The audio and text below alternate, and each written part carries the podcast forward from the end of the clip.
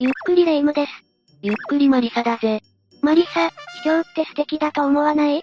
また突然だな。確かに、人の足の踏み入れづらい場所、秘境は多くの人間の心を引きつけてならないぜ。この前テレビで世界の秘境を探検。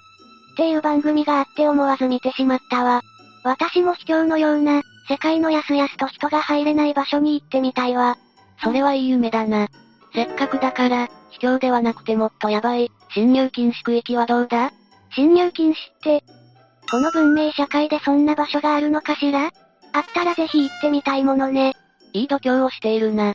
果たして私の紹介を聞いた後でも同じように言えるか見物だぜ。いい機会だから今日は世界の侵入禁止区域を6つ、紹介してやるぜ。面白いわね。ぜひ教えてちょうだい。私が順に攻略してやるとするわ。それじゃ早速第6位からスタートしていくぜ。第6位は、イタリア、ベネチアにある、ポベーリア島を紹介するぜ。水の都ベネチア。素敵ね。ベニスなんて日本人がよく言うけれど、私は断然ベネチアと呼びたいわ。てかなんでベニスって言うのよ？パリはフランス語通りパリって呼ぶのに？ベネチアって呼べ。ベネチアと、舐めやがって超ムカつくどっかのプッツンメガネみたいなこと言っている奴は置いておいて紹介するぜ。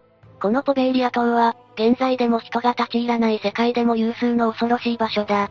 その理由は、この島が世界最強の心霊スポットの一つだからだぜ。ぐー。渾身のネタをスルーされると辛いわ。それはそうと、世界最強の心霊スポットの一つってすごいわね。一体どうしてそんな場所になったのかしら？この島は昔、ペスト患者の隔離場所として使われていたんだ。後々の調査で、数千人のペスト患者のものと思われる人骨が見つかっている。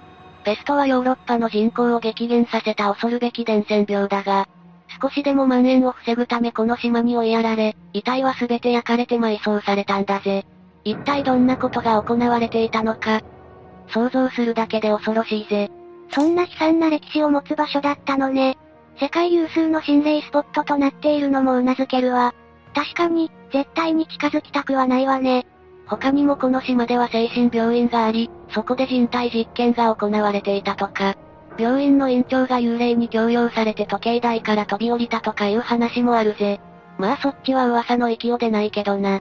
何にせよこの島は、イタリア政府により2014年より売りに出されているんだが、未だに買い手がなく廃墟島のままだ。当然一般人じゃ近寄ることもできない、侵入禁止区域だぜ。美しい水の都の近くにある恐ろしい歴史を持つ島ってことね。第5位はスペインの、エルカミニート・デルレイという道を紹介するぜ。イタリアの次はスペイン。ああ、なんだかヨーロッパ旅行してみたくなってきたわ。ほう。この道を見てもそう言えるか見物だぜ。エルカミニート・デルレイの別名は世界一怖い遊歩道だ。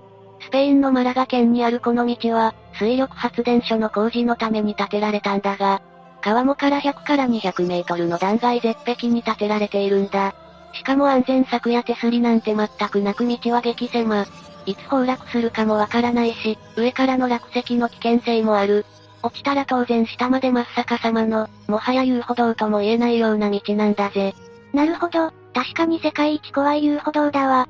いえ、世界一危険な遊歩道ね。とんでもない道だわ。スペイン旅行しても絶対にここは行きたくないわね。実際に2000年頃にはこの道で何人もが崩落して命を落としているんだ。そんなこともあって2001年から14年間は立ち入りが禁止されていたんだぜ。文字通りの立ち入り禁止の道になってしまったのね。でも何人もが崩落って、どうしてこんな道を通ろうとしたのかしら。作業目的なのか単なる命知らずなのか。いろんな理由があるとは思うが、まあ命綱もなしに行けるような道じゃないよな。2015年には改修工事が完了して、だいぶ安全な遊歩道になったんだ。今では通ることも可能なんだぜ。とは言っても高所恐怖症の人間じゃ立ちくらみするだろうな。改装されたとはいえ、地上100から200メートルの断崖絶壁にある遊歩道というだけで怖いわ。高所恐怖症の人や心臓の弱い人にとっては未だに危険な侵入危険区域でしょうね。第4位はエチオピアより、ダナキル砂漠を紹介するぜ。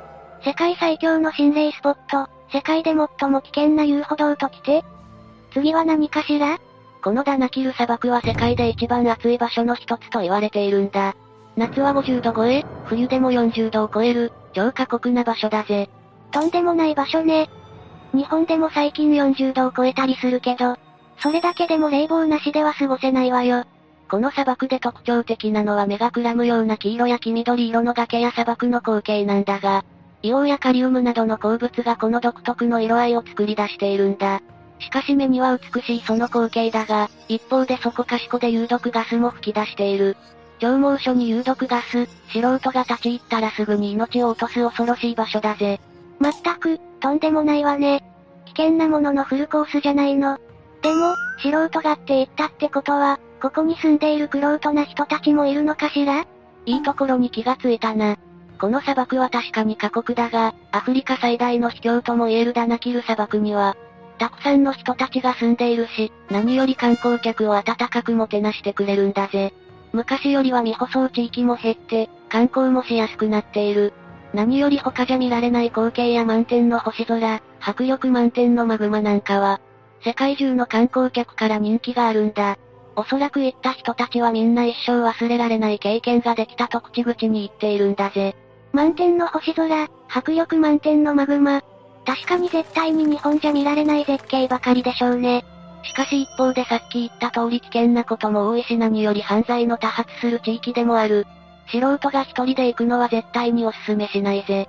まあ海外旅行はどこでも危険はつきものだけど、ここはその中でも特に注意が必要ね。ただでさえアフリカっていう遠い場所だし、現地に詳しい人の言うことをしっかり聞いて、気をつけないといけないわ。素人にとっての侵入禁止区域ってことね。第3位はベネズエラにある、マラカイボの灯台だぜ。レイム、ベネズエラってどこにあるか知ってるか？ふ。舐めないでちょうだい。アフリカよね？南米だ。ブラジルやコロンビアとも国境が接していて、ワールドカップの常連国でもあるぜ。ぐ。屈辱。さて、そんなベネズエラのマラカイボの灯台だが、ここも今までに出てきた地域と遜色ない、むしろそれ以上の危険地帯だぜ。でも灯台なんてなんか素敵じゃない？灯台ってのはただのこの地域の自然現象の呼び名だぜ。実際はこの場所はマラカイボ湖という名前で、そこでこの自然現象が起きるんだぜ。一体どんな自然現象なのかしら？ズバリ、雷だぜ。このマラカイボ湖は、世界で一番落雷が多いことで知られているんだ。雷が世界一多いって、それは確かに危険ね。でもいくらなんでも、年がら年中落雷が起きているわけじゃないし、さっきの遊歩道や砂漠の方が危ない気がするわ。レイム、甘いぜ。この地域での落雷量だが、多い時は1時間で3600発もの雷が落ちるんだぜ。3600発？某自然系の悪魔の実の使い手の能力じゃあるまいし。いくらなんでも多すぎじゃない？レイム、着眼点がいいな。まさにこの島はその落雷の凄まじさから某国民的海賊漫画のとある島の、モチーフにもなったと言われているんだぜ。恐ろしいのが、この雷の中には無音で落ちてくるものも多いんだ。日没から1時間を過ぎたらマラカイボの出現で音のしない落雷が始まり、一番激しい深夜の落雷は爆音で暴風を伴うんだぜ。そして一晩で数万回以上の雷が落ちまくるんだ。まあこのエリアにいたら100%無事じゃ済まないだろうぜ。本当よね。ゴムの体でも持ってない限り回避不可能だわ。レイム、その漫画から離れろだぜ。しかもこのマラカイボ湖では、1年のうち200日も落雷のある日があるんだ。1週間のうち4日。半分以上の日で雷が落ちているじゃないの。安息の日がないったらあやしない。日本で一番雷が落ちる石川県の金沢市は年間平均4.5回だから。比べるとその異常さが際立つよな。年がら年中雷が鳴りまくって光りまくってることから通称マラカイボの灯台だ。孫うことなき侵入禁止な危険地域だぜ。ゴム人間以外お断り。ってことね。第2位はエジプトにある、ダハブのブルーホールだぜ。ブルーホールって海の浅瀬にある、深い落とし穴みたいなところのことよね正確に言うとかつては洞窟や鍾乳洞があった地域が何らかの原因で海中に水没して、浅瀬に穴が開いたようになった地形のことだぜ。エジプトのダハブっていう村から車で30分くらい行ったところにこのブルーホールはあるんだ。このダハブのブルーホールは世界で一番美しいダイビングスポットって言われているんだぜ。素敵じゃないの。美しい海でダイビング。全人類の憧れよね。私も異国の地の青い海でダイビングを楽しみたいわ。と同時に世界で最も危険なダイビングスポットとも言われているんだぜ。別名ダイバーの墓地とも言われている、何人もの命を飲み込んだ。ちょうど級の危険スポットだ。どこが全人類の憧れなのよ。一体どうしてそんな危険なスポットになったのかしら？このダハブのブルーホールは深さ130メートル、そして約6メートルの入り口を持っていて、海にぽっかりと穴が開いたようになっているんだ。そもそも潜水深度の水深は40メートルだから、それよりだいぶ深いんだ。さらに、外洋と繋ぐアーチが約26メートルあってブルーホールから外洋に出られるんだが、そこのアーチを通っている最中に命を落とすダイバーも多い。ブルーホール深部から見るとアーチが想定よりだいぶ短く見えるのと、アーチを通っていると上だと思ったら下に行ったりして、泳いでも泳いでも目的地に着かず、パニックを起こすダイバーも多いというぜ。とんでもなく恐ろしいスポットね。美しい海には罠があるのね。でも、だったら立ち入り禁止になっていないのかしら？さっきも言った通り、このブルーホールは世界中のダイバーから人気があるんだ。美しい海やサンゴ礁を見ようと、毎年世界中から多くのダイバーが詰めかけるんだぜ。公式の記録はないが近年でも130から200人のダイバーが亡くなっていて、付近の岩礁には慰霊碑がたくさん建てられているんだ。まあ海を自身の墓場と決めていない限りは、行くことはお勧めしないぜ。それはそうね。恐ろしいわ。でもどんなに危ない場所でも、美しい光景に人間は挑戦してしまうのね。ああ、そこにしかない景色があったら挑戦してしまうのが人間なんだぜ。しかしダイビングは、水深40メートル以上の深さだと窒素酔いを起こしたり、タンクの空気の残量を計算して正常な判断を下す必要があったりと、非常に高度なテクニックが必要とされるスポーツだ。慣れてないダイバーは、間違ってもこのダハブのブルーホールには挑戦してはいけないぜ。まずは日本の近海で、プロと一緒に練習した方がいいわね。いよいよ第1位の発表だぜ。第1位はイギリス、スコットランドの北方に浮かぶ島で、史上最悪の島って言われてるんだぜ。いよいよ史上最悪の島までなってしまったわね。まあもう何が来ても驚かないわ。この1位の島はどんな島なのかしら？グルイナード島は全長2キロ、幅1キロほどの小さな島だぜ。この島では、第二次世界大戦中にイギリス軍が最近兵器の実験を行っていたんだが、結果としてこの島全体が炭疽菌に汚染されてしまったんだぜ。